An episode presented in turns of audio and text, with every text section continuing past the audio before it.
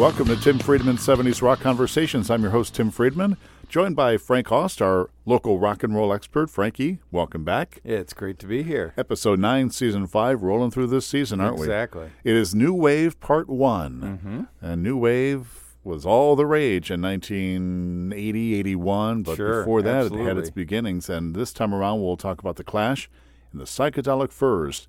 And um, they had some really good stuff, didn't they? Not just rock'em sock'em music. Yeah, absolutely. They had some thought behind it and some real melodies, didn't they? Yeah, and there was a lot of social commentary and uh, a lot of great stuff that came out of that time period. Uh, as uh, people have said before, they kind of blew away some of the old standards, you know. So it was, Exactly. it was fun. Today in Rock History begins April 11th, 1936. The Society for the Preservation of and Encouragement of Barbershop Quartet Singing in America. That's a mouthful. I love that. Yeah. Founded. Well, we used to run around um, Lakewood when we were kids in those uh, uh, T-shirts. Everybody had them for the, whatever team they were sponsoring. That's right. And I remember the which was the The, the association. barbershop. Yeah, exactly. And I never knew what it was until somebody finally told me one day. Well, when I was a little leaguer, other kids had Malley's, Dairy Isle, Burger King, McDonald's. I always had funeral homes and gas stations. There are a lot of those in Like Lakewood, that's- aren't there? yeah, like that's going to help me, or a bar, you know? yeah, definitely. Uh, 1961, 19 year old Bob Dylan made his professional singing debut in Greenwich Village, New York. Wouldn't have it any other place, would we? That's right. He opened for John Lee Hooker. Oh, wow. Can you imagine John Lee going, Who are you? Yeah, exactly. Listening to that th- voice That voice. and kind of going, hmm, Yeah, this well- is the voice of a new generation. the voice that came Yeah. from you and me, after all. Exactly. 1966, the final new episode of Hullabaloo aired on NBC. You ever watch that show? I sure did. Yeah, anything anything with music in it in our house was was a good thing because that meant we were kind of getting away from combat. Yeah. Combat, Rat Patrol, exactly. the real war on, yeah, on wagon TV. train. oh, yeah. The, the Virginian. yep. Guests were Paul Anka, The Circle, Lesley Gore, and Peter and Gordon. That's a good lineup. Yeah, Paul Anka even got in there. 1968, impressed. Big Brother and the Holding Company made their national TV debut on ABC's Hollywood Palace. Now, I don't remember that show, do you? I definitely remember. it, Yeah, it was on I think Saturday nights, and uh, it's a fun show. Uh, I don't think it lasted too long, but uh, it was kind of one of those things that they, they had guest uh, uh, guest stars like um, Fred Astaire would be the host one week, and you know maybe Buddy Ebsen would be the ho- host the next week. That kind of thing. It'd be interesting to see Buddy Ebsen do a little duet with Janis Joplin, wouldn't it? Uh, it just it would be heaven. I don't think it would work. a year later, 1969, Paul McCartney and Linda Eastman were married. Isn't that nice? Peter Green announced his departure from Fleetwood Mac in this date in 1970. In 1981, on April 11th, Eddie Van Halen and actress Valerie Bertinelli were married. That's right, She was on one day at a time. And uh, that uh, show, Hot in Cleveland, remember that? Yeah, absolutely. 1988, Cher won an Academy Award Best Actress for her role in the film Moonstruck. Moonstruck. Not sure. a bad film. That was Nicolas Cage and John Mahoney was in that. Yeah, they in fact uh, a lot of good uh, Olympia Dukakis Yeah, was was, in in there, and a lot of good players. And it was still the time when uh, uh, people thought Nicolas Cage was a good actor. So Yeah. that was that was kind of fun. That was back when he didn't need the money and doing the exactly. 1997. Your favorite band from the late 90s, Savage Garden, released their Ooh. self-titled debut album. Do you have it? I know my daughter did. Um, my wife had it. I'm sure she had. Yeah. Absolutely, definitely had it. Ray Davies told RollingStone.com in 2011 that he was set to meet with his brother Dave to discuss a possible reunion, which never occurred. Never occurred. I don't know if they meant on stage or in the record studio or just like at Thanksgiving or yeah, Christmas yeah, or something. for them, yeah, it could have been anything. J. Geils, John Geils, died of natural causes on this date five years ago at age 71.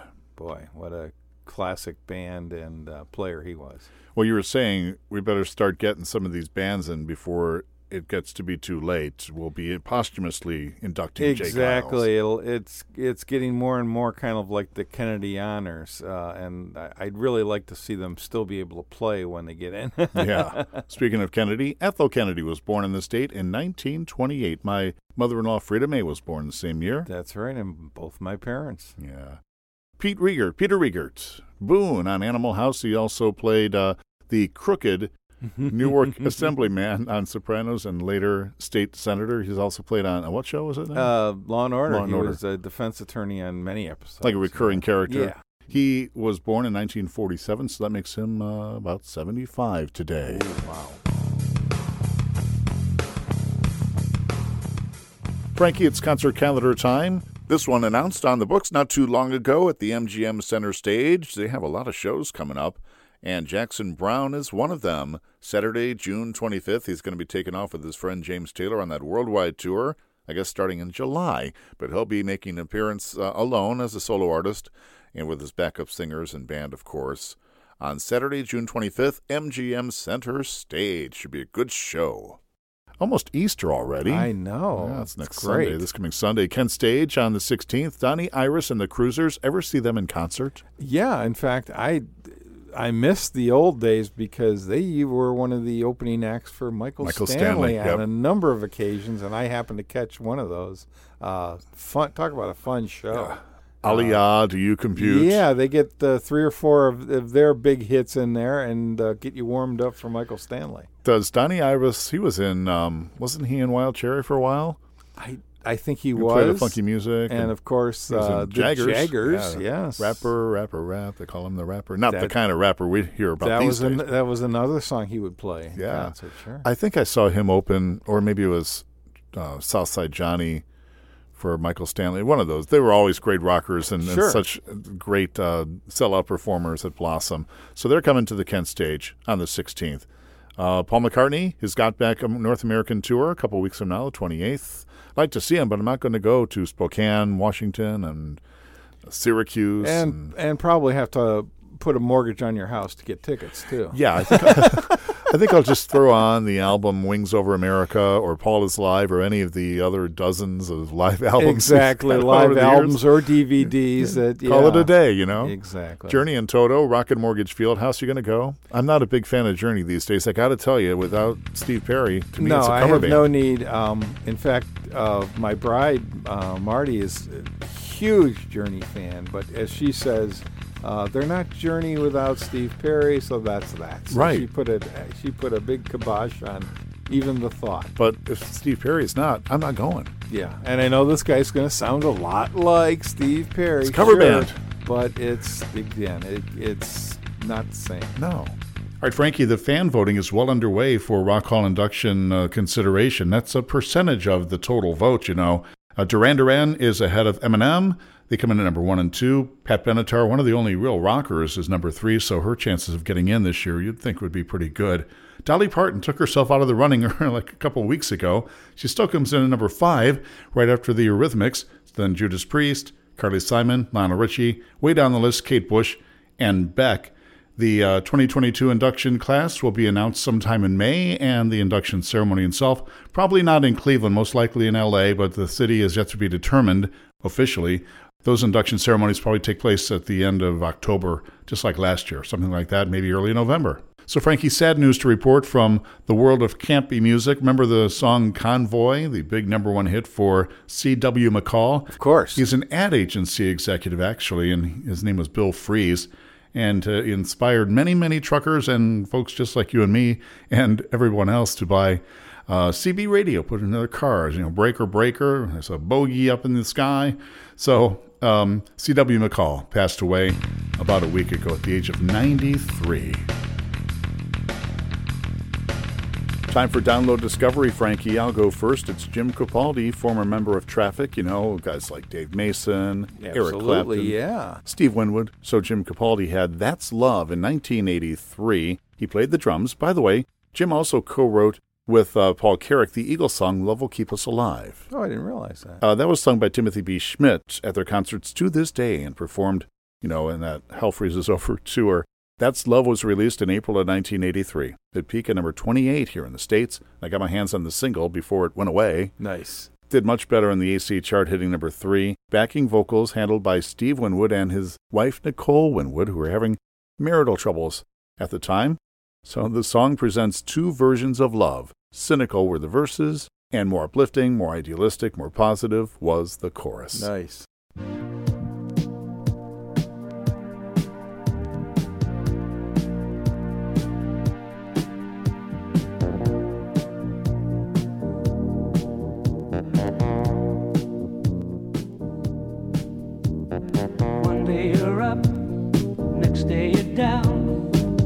Got your head spinning around. That's love. It's happening all the time. You walk out the door, head for the train.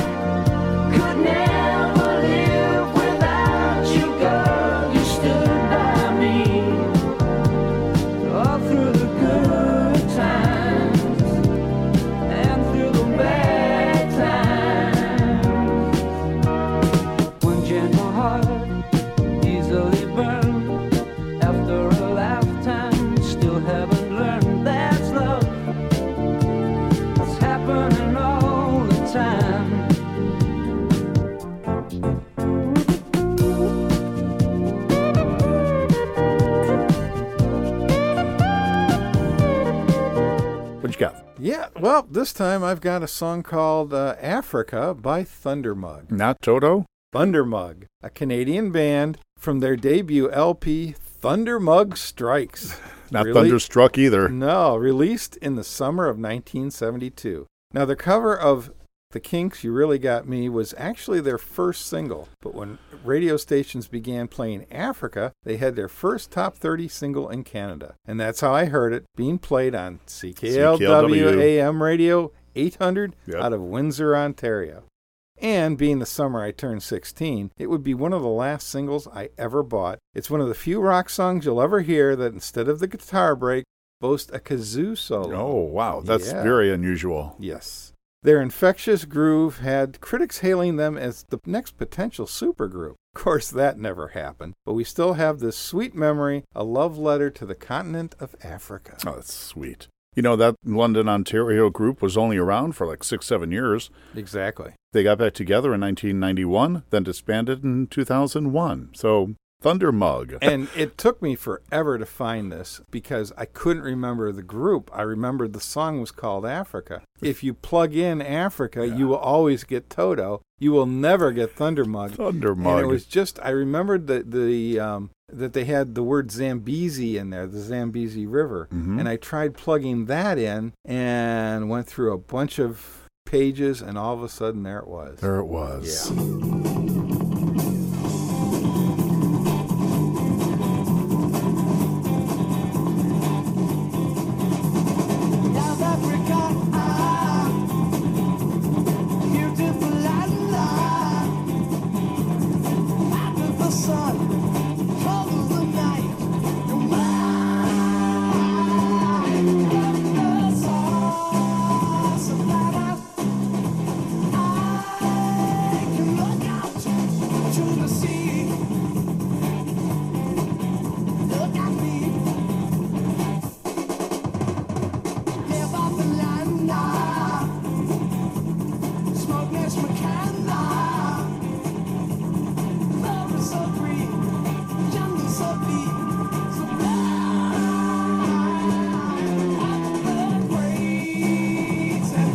Instrumental time, Frankie. I like this category because we can really start diving into some songs that maybe are album cuts, maybe deep album cuts from the late yeah. 60s into the 70s and maybe even earlier or later.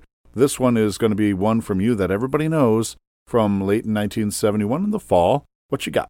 It's called Scorpio, and it's by Dennis Coffey and the Detroit Guitar Yeah. Band.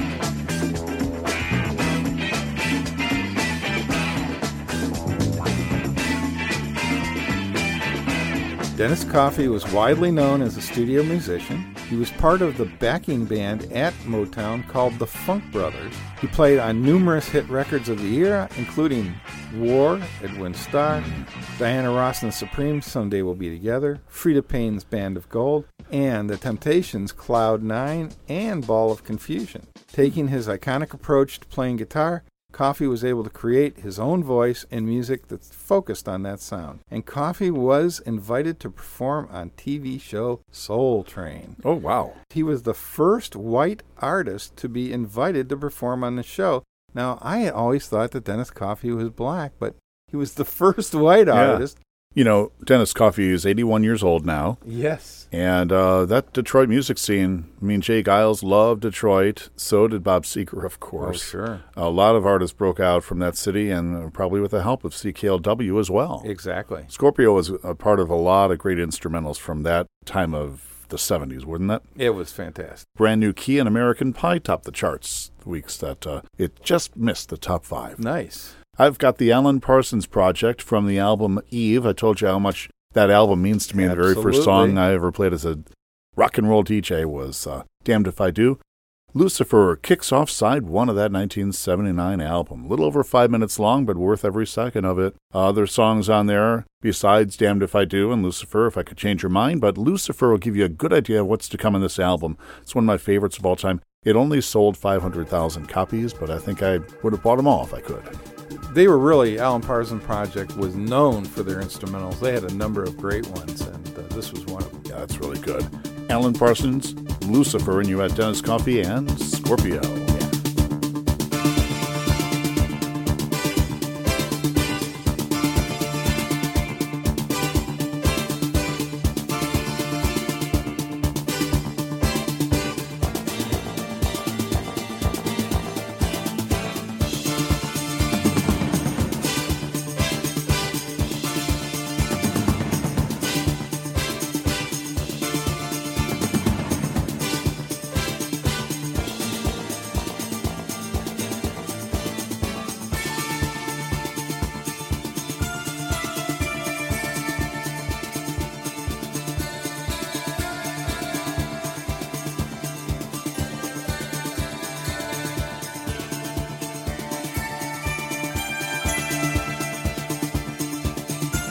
Artists who debuted at number one or number two. Zager and Evans debuted at number one in the year 19, what was it, year 2025? Yeah, in the In year, the year 20 2525. Oh my, what a song that was, too. Nin- 1969, a former one hit wonder of ours, way back in season one, Mm-hmm. from the American pop duo featuring Denny Zager, Rick Evans. This big hit sold over 4 million copies by 1970. The song was recorded in pretty much just one take. Yeah, and it was literally about the end of the world. Right? In the year 2525, if man is still alive, if woman can survive, they may find.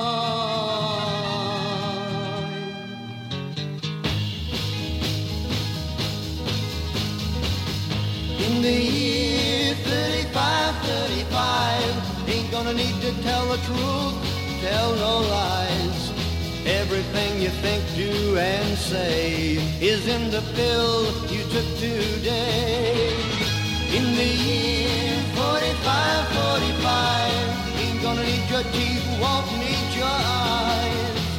You won't find a thing to chew. Nobody's gonna look at you. In the year 55, 55, your arms are hanging limp at your sides. Your legs got nothing to do. Some machine doing that for you. In the year 65, 65, ain't gonna need no husband, won't need no wife. You pick your son, pick your daughter too. From the bottom of a long glass tube, whoa, whoa.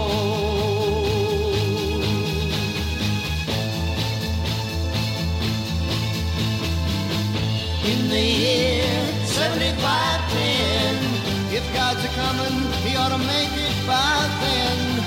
Maybe he'll look around himself and say, It has been recorded in seven different languages over the years and by 60 different artists. Number one for six weeks, right in the middle of the summer that year, the moon landing, Chappaquiddick. I told you my, my brother Bob and my uh, sister-in-law Rosie were married. Sure. Same weekend, Woodstock, the Manson murders, 1969, and that was the number one song And- during that whole time. And that was the the song of the summer. yeah, sure. it held songs like Con- Honky Tonk Women, uh, Spinning Wheel, and Crystal Blue Persuasion, all out of the top spot, at least for then. good tunes. Six weeks of number one for Zager and Evans in the year 2525. One hit wonder time, Frankie. Remember the song House of the Rising Sun Oh, absolutely. by the Animals, right? Mhm, sure. This one was by Frijid Pink. I love that name. Oh, Me Frigid too. F R I J I D, Pink, 1970, like the winter time, you know, the Detroit band, another band hailing from the Motor City. It was the big cover hit. Frijid Pink took this one all the way to number seven in April of 1970. That was when Let It Be was number one, so that wasn't going anywhere anytime Right. soon.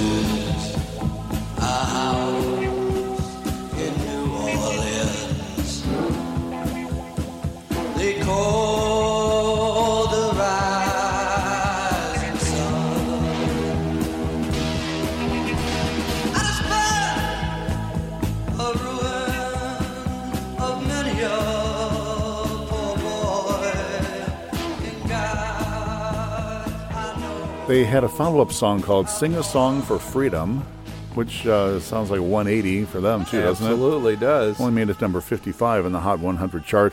Very popular, though, in in Detroit, of course. In fact, a young rock band named Led Zeppelin once opened for Frijid Pink at Detroit's Grand Ballroom. That's a little ironic, that just t- it? tells you how local bands can trump the new bands coming out, right? Absolutely, Big as they yeah. were. Mm-hmm. The band still managed to record another seven studio albums, believe it or not, the latest just four years ago. Good grief. Frijid Pink, House of the Rising oh, Sun. I had This to get out my Frijid Pink box set.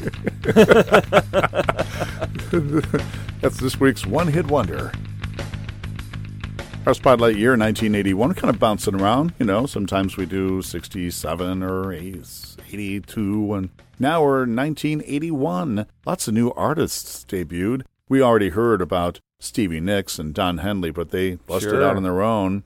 In fact, they sang a song together, Leather and Lace, in 1981. That's very true. Young James Ingram, founded by uh, Quincy Jones. And James Ingram passed away not too long ago. But he was a young man in 1981. Loverboy, Steve Winwood, solo artist, had that Arca uh, Diver album. Yeah, that was a good good one.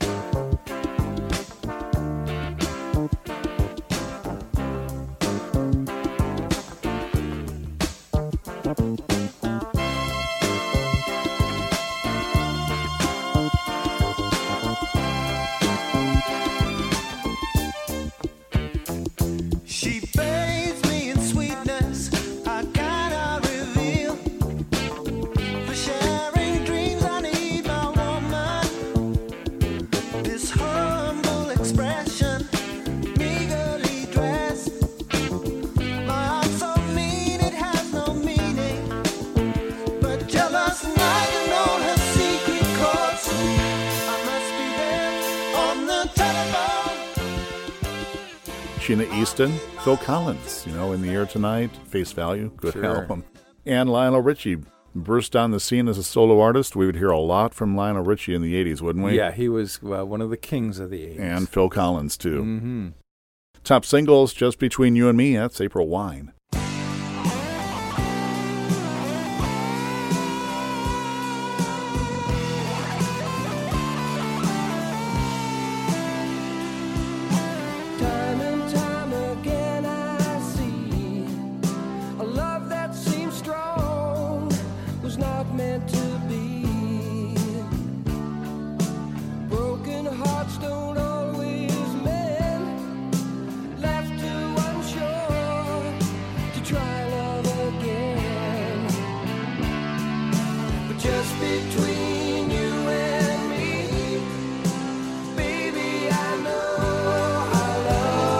Hungry Heart, talked about that. From the River, right? Springsteen. Mm, absolutely. Keep on Loving You. There's nothing bigger than that song from REO Speedwagon.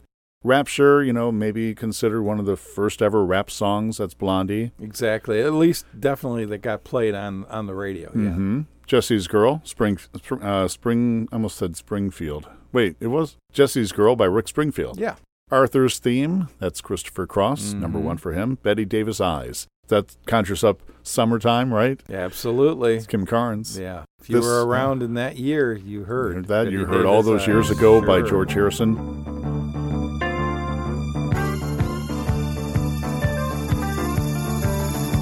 I'm shouting all about love. Well, they cheated you like a dog,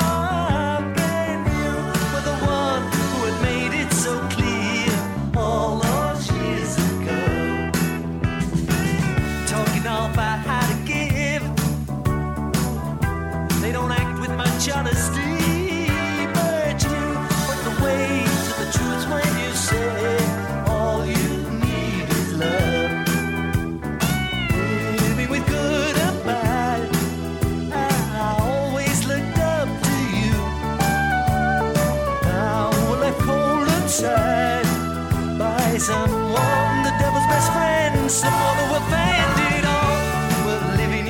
heard Life of Illusion by Joe Walsh. Mm-hmm. And that summer, This Little Girl by Gary U.S. Bonds. That's right. Later on that year, Waiting for a Girl Like You would have to wait for its time at number one. In fact, it never made it there. Spent 10 weeks at number two behind Physical, which was the big hit of 81 into 82. That spent 10 weeks at the top of the charts, holding off Foreigner. Right. Uh, Just the Two of Us, that's Bill Withers and Grover Washington Jr. That's a great romantic song, isn't it? Mm-hmm. And speaking of which, Neil Diamond, Love on the Rocks. Remember that movie, uh, Jazz Singer? I Lu- definitely remember it. Did you see it? Yes, I did. I think everybody did. and then you're walking out of there and you go, why did I see that movie? Uh, with, it, on one that just needs to be seen once. Yeah. Yeah, really. The the soundtrack was outstanding, I thought. Yeah. And uh, the movie, eh, No, not so much. not so much. What you got there for me? Some albums, right? Yes, and uh, of course we're talking about 1981 and uh, number seven, Belladonna. Oh, I love that album. Nicks. Yeah. Now, believe it or not, there was a time before we'd all heard of the White Winged Dove Yeah. on the edge of 17. Right. Uh, there were also those who thought of uh, Stevie Nicks' solo album being a fool's errand. Well, this album took care of that all and then some. Mhm. It took all three months to go platinum and spent three years on the Billboard album charts. Yeah. Good stuff. Number six, Paradise Theater by Styx. Mm-hmm. Another concept album, this time about the rise and fall of Chicago's Paradise Theater, used as a metaphor for the changing of America. Another platinum album for Exactly. Styx. Number five, Long Distance Voyager by the Moody Blues.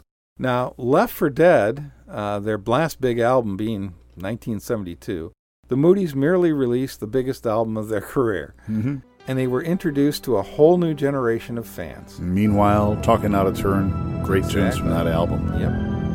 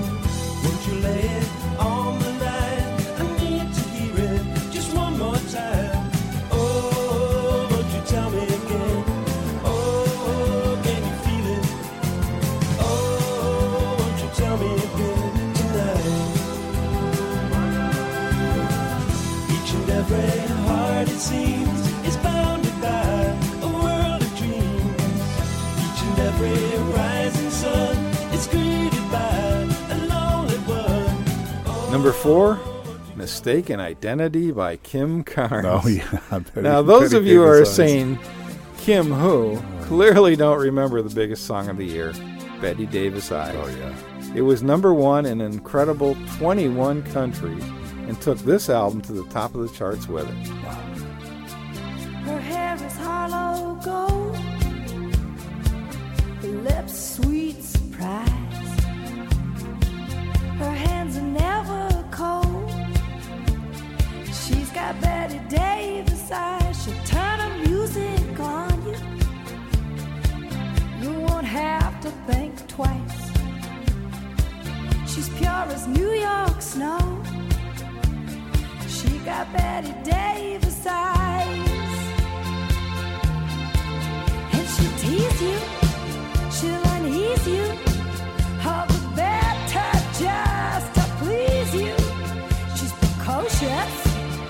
She knows just what it takes to make a pro. She got Gladi Gobble, stand off side, she's got let a day. What else was on the album? Did it matter? Marlene Dietrich's eyes. and, uh, Exactly. Number three was Four by Foreigner. Mm-hmm. Uh, a huge hit worldwide. This one spent 10 weeks at number one. Robert Mutt Lang Oh, helped yeah. produce and sang backup, and Thomas Dolby played the synthesizers. Science. And the famous sax break in Urgent was played by none other than Junior Walker. Yes, he is Really? shotgun fame. Nice. Finally, for my daughter Nina, Hmm. the name of the song is Jukebox Hero, not Juice Box Hero, as she grew up singing. I don't think those were around back then. Number two, Tattoo You by the Oh, Rolling Stones. Yeah. Now, this is an interesting album because it was a hodgepodge of old, never used tracks from the 70s, outtakes, and a few new recordings.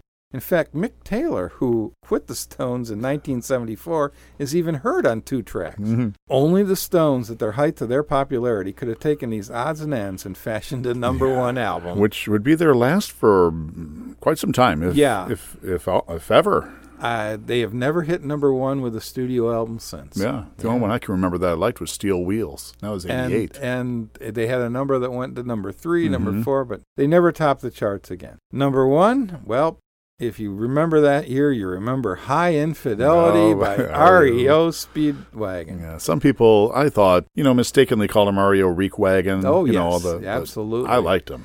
And if you didn't know their past, you might have done that. Talk about a great band live. And you were talking about, you know, how bands stuck together without having much success nationally or on the charts, but they were so good live. Exactly. REO finally hit on their 10th try. Mm. You have to give Ep- Epic Records credit. They stuck with them through nine albums, where the highest chart position they'd ever had was number 29. Yeah. This album spawned four top 40 hits, a number one hit, and sold over 10 million copies. I think everybody had a copy of that. Uh, absolutely. Want to jog some uh, some of your memory with one hit wonders from that year? Sure. We talked about Diesel, Sausalito Summer Nights. Oh, yes, Yeah, definitely. that was there. Joey Scarberry, theme from The Greatest American Hero. Oh, my God. If there was a song that drove me crazy, that would be it. Jim Steinman, Rock and Roll Dreams Come Through. You'll think it's uh, a Meatloaf song, but Yeah. no, it's actually the writer of all the Meatloaf songs. couple of great tunes from the late spring, early summer. Sweet Baby by George Duke and Stanley Clark. Going to talk about that pretty soon with a one hit wonder. And Is It You? Lee Ritenour, who's a smooth jazz artist. But uh, Absolutely, yeah. I love that song. Grover Washington Jr., Bill Withers, and just the two of us. Somebody's Knocking by Terry Gibbs. I, don't, I think I remember that song, but I don't know. John O'Banion, Love You Like I've Never Loved Before. Those are some uh, ear- yeah. earworms right there, huh, Mhm, Frankie? Definitely. So that's 1981 Spotlight Year.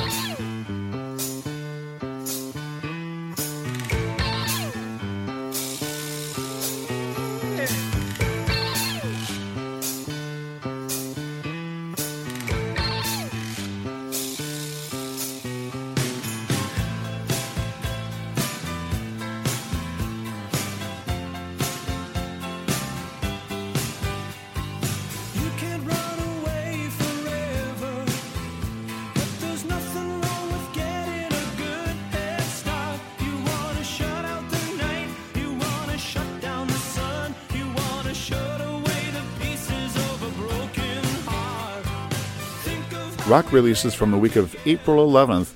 You know, Steven Still's band had Manassas out in 1972. Yeah, that was a neat Good one. stuff. Bob Seger live Bullet 1976. Oh, Talked about his, uh, you know, the Detroit sound. Mhm. Ambrosia came out with 180, 1980. That had uh, Biggest Part of Me and You're the Only Woman and some other good stuff on there, but it was more mellow, wasn't it? And yes, 180. I think they were referring to their musical Their direction. musical direction. Exactly. John Cougar, American Fool, big album for his for him, 1982. David Bowie came out with Aladdin Sane in 1973. Great one.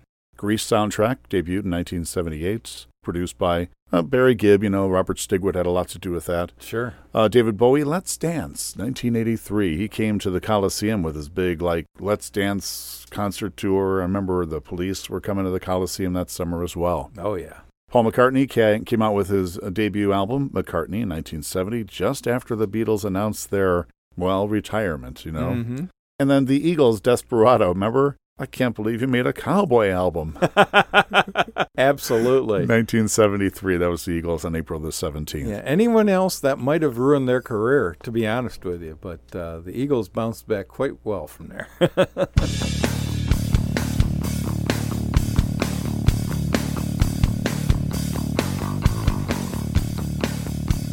Featured artist Frankie, New Wave, British New Wave, Part 1. We're going to have a few of the bands, and I don't know if we're going to hit on the Sex Pistols, but we kind of will with our first band we're going to talk about, The Clash. sure. A lot of uh, Sex Pistols in that band, huh? You like The Clash. That's one of your favorites. I love the Clash and got on board quite early with their second album. Most people didn't hear of them till London Calling, but uh, them Enough Rope Yeah. was also a very good album. 1978, Yep. number two in the UK, only 128 here in the United States. Took a little time to get some speed going. The uh, debut album, The Clash, hit number 12 in the UK. It had Clash City Rockers, Complete Control. You got to be a real Clash fan to know those songs. Yeah. Then London Calling came out a year later. You know, an album pretty much every year for The Clash. Um, the four-sided classic featuring Train in Vain, which I really like. Oh, what a great song. And the, the funny thing about it is, uh, as they used to do, it was almost an Easter egg. It was not listed on the album at all, and it wasn't even listed when you when you uh, put the album on, and you know how you'd have the titles. Yeah. It wasn't even listed on there. It just appeared out of nowhere. Like a surprise song. Exactly. But a good one. You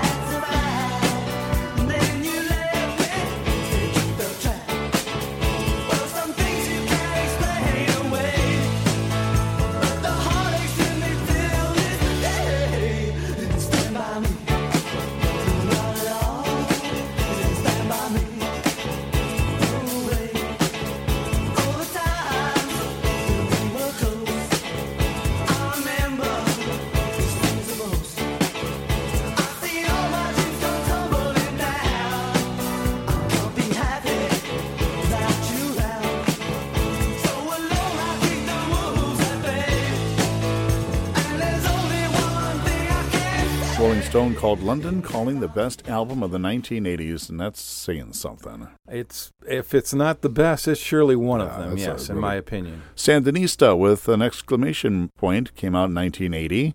Combat Rock had Rock the Casbah. One of my favorites, Should I Stay or Should I Go from 1982. The album did well here at number seven and number two across the pond in the UK. Yeah, and they're another band that uh, worked so hard to become famous, and then when they did become famous, nothing but turmoil. Yeah. Darling, you got to let me know.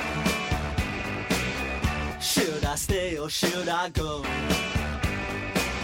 If you say that you are mine, I'll be here till the end of time. So you got to let me know. Should I stay or should I go? It's always tease, tease, tease.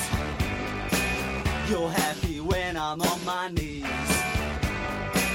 One day is fine and next is black.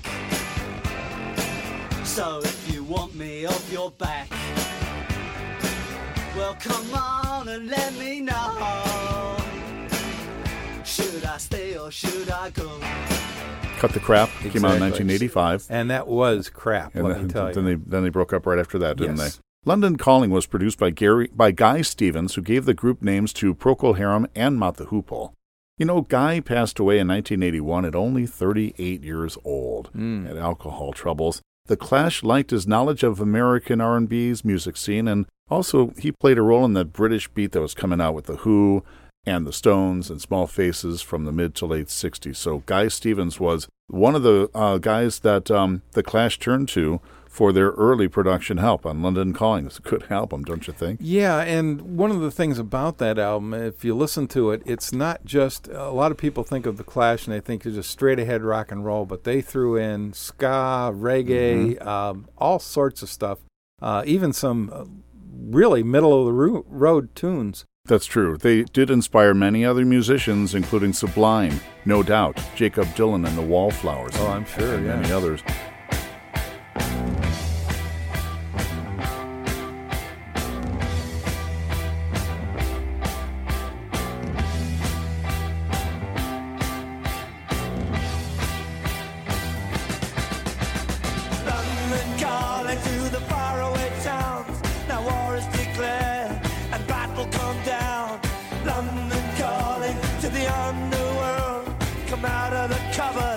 You boys and girls.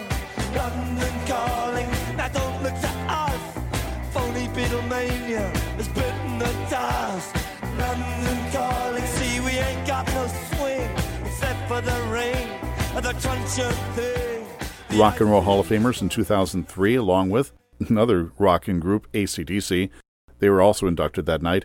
Elvis Costello and the Attractions, the Righteous Brothers, and the Police all came in in 2003. Good grief, that must have been quite a show. Yeah. you know, they were signed to Columbia Records, The Clash was in That's right. 1977, which was, you know, as you mentioned, the Cadillac of, of you know, Clive Davis and all those guys. And that's how you knew. Uh, that's how I knew when I first bought the first record that they had a chance was that they were on Columbia. Columbia. And usually, if you had some talent and you were on Columbia, you were going to break sooner or later. They were signed to a huge sum at the time of 100,000 pounds. That was a gigantic amount for a band that only played a handful of live gigs, like 25, 30 live gigs, and none as a headliner. That's how big Columbia Records and how much faith they had in this group Exactly. from that emerging new wave scene in 1980. You ever see them in concerts? As sad as this sounds, is I had tickets to see them. My wife and I had tickets. And I came home and it was a December night and it was snowy and they were at the Kent State Oh. uh, stage and we said, I can't do it. We Not couldn't tonight. do it. Should I stay or should I go? We uh, stayed. We stayed and I've always regretted that decision. Yeah. I would have loved to have seen them. But just, they- just before they kind of called it quits. Yeah, they have gotten back together here and there over the years, but uh, those albums back then in the late 70s got a lot of airplay on the college radio stations, especially the one I was at, plus another group we'll talk about in a minute, the Psychedelic Furs. So London Calling and Sandinista, those were big, big albums for us to play. Yeah, and the and the whole point problem with the band was Mick Jones wanted to be popular. He Mhm. wanted to have hits. Joe Strummer, who was the other leader, Yeah.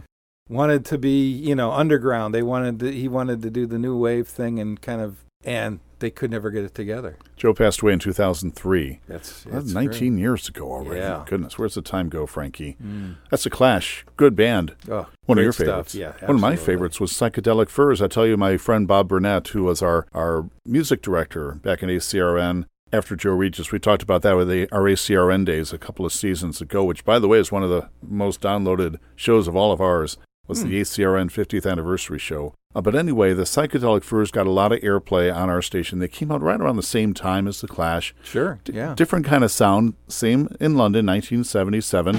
Lead singer Richard Butler and his brother Tim on bass guitar. They had some really, really good tunes, like uh, Pretty in Pink. Remember the movie soundtrack? is- Absolutely. Yeah. They, had, they re-recorded that song for that movie, which came out in 1986.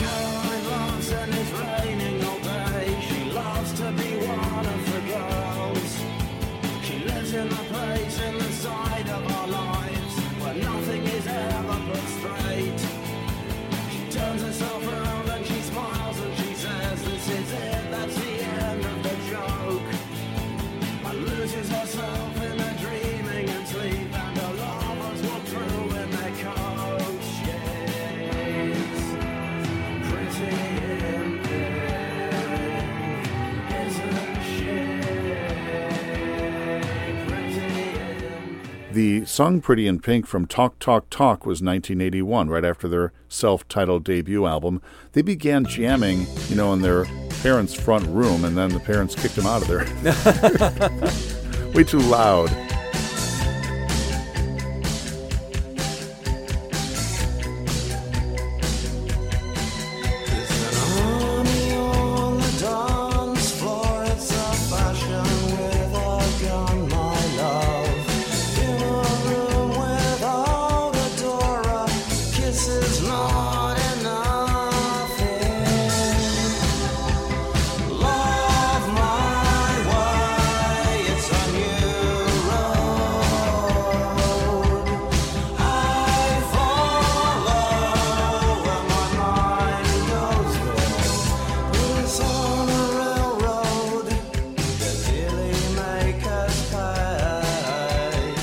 First two albums produced by renowned record producer Steve Lillywhite, who also Oh, worked yes. with these bands Ecstasy, U2, Stones, Peter Gabriel's third solo album. Absolutely. One of my favorites, The Killers. Dave Matthews Band has been credited with over 500 albums in his illustrious career. Wow. Steve Lillywhite. Forever Now, 1982. One of my favorites, produced by Todd Rundgren. Following the departure of Roger Morris and Duncan Kilboard, they became a quartet. So a little bit of, um, I don't know if they had strife. They just had guys coming and going, you know. Sure. Love My Way, which is a really cool song. You'll see that uh, featured in the film Valley Girl, the original, you know, with a young Nicolas Cage. Actually, a pretty good Oh, movie. wow, it's one of those that if it's ever on, I'll just stop and watch. Mm-hmm. When I was in my early 20s, it would be on oh, the movie channels, HBO or whatever, and I'd make, make sure I watch it because I love the song Love My Way. It hit number 44 on the Billboard Hot 100. Todd actually played marimbas on this song. And you know, uh, you talk about uh, some of these songs that were on soundtracks uh, in the '80s, literally late '70s and in the '80s. Uh, if you could hook up with a soundtrack, I Yeah. mean, there were a lot of hit records that came out of those. No doubt. And of course, we talked about Pretty in Pink. The album Mirror Moves also had an all star producer, Keith Forsey, who we talked about before. He co wrote the movie music hits like Flashdance, What a Feeling, The Heat Is On, and Don't You Forget About Me from Breakfast Club in Oh, what great 1985. stuff that is. So he knew how to get his songs into movies, didn't Sure. he? By this time, the Furs had become a trio. so one of their members left. Robert Hmm. were like Smith. Genesis. They were shrinking. Yeah, and then there were three. Robert Smith of The Cure mentioned that this was one of his favorite albums, Mirror Moves from 1984. Peaked at number 43 in the States. A lot better in New Zealand, where it did number five there.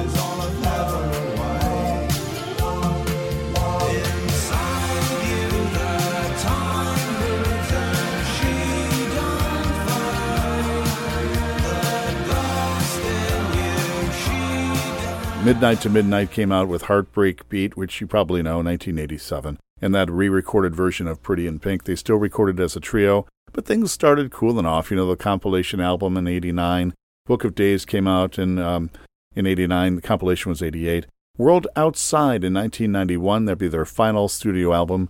Uh, for more than 20 years, they did release an album of new music in the summer of 2020, but everybody was, you know, all COVID and locked down. still, Exactly, you know. yeah. It was called Made of Rain. It did not chart here, but it did continue to do well overseas. So, Psychedelic Furs and The Clash kind of start off our, our new wave. That was part one. We'll do maybe the Ramones and some other bands Sure, from, from that, yeah. that, that genre from the late 70s and, and early 80s. I really like that music coming out of the, the UK scene.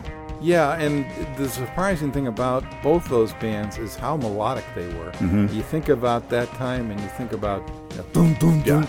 it wasn't all that way. It was a lot of great melodies. So that's our featured artist for the week, The Clash and Psychedelic Furs. Next time around, we'll stay overseas. We'll talk about the Hollies. Ooh, another great thing. Yeah, kind of like bouncing around. We'll go back to the mid to late 60s. Thanks for joining me, Frankie. Ah, it's been great. I'm Tim Friedman, your host. Tim Friedman 70s Rock Conversations. We'll see you next time.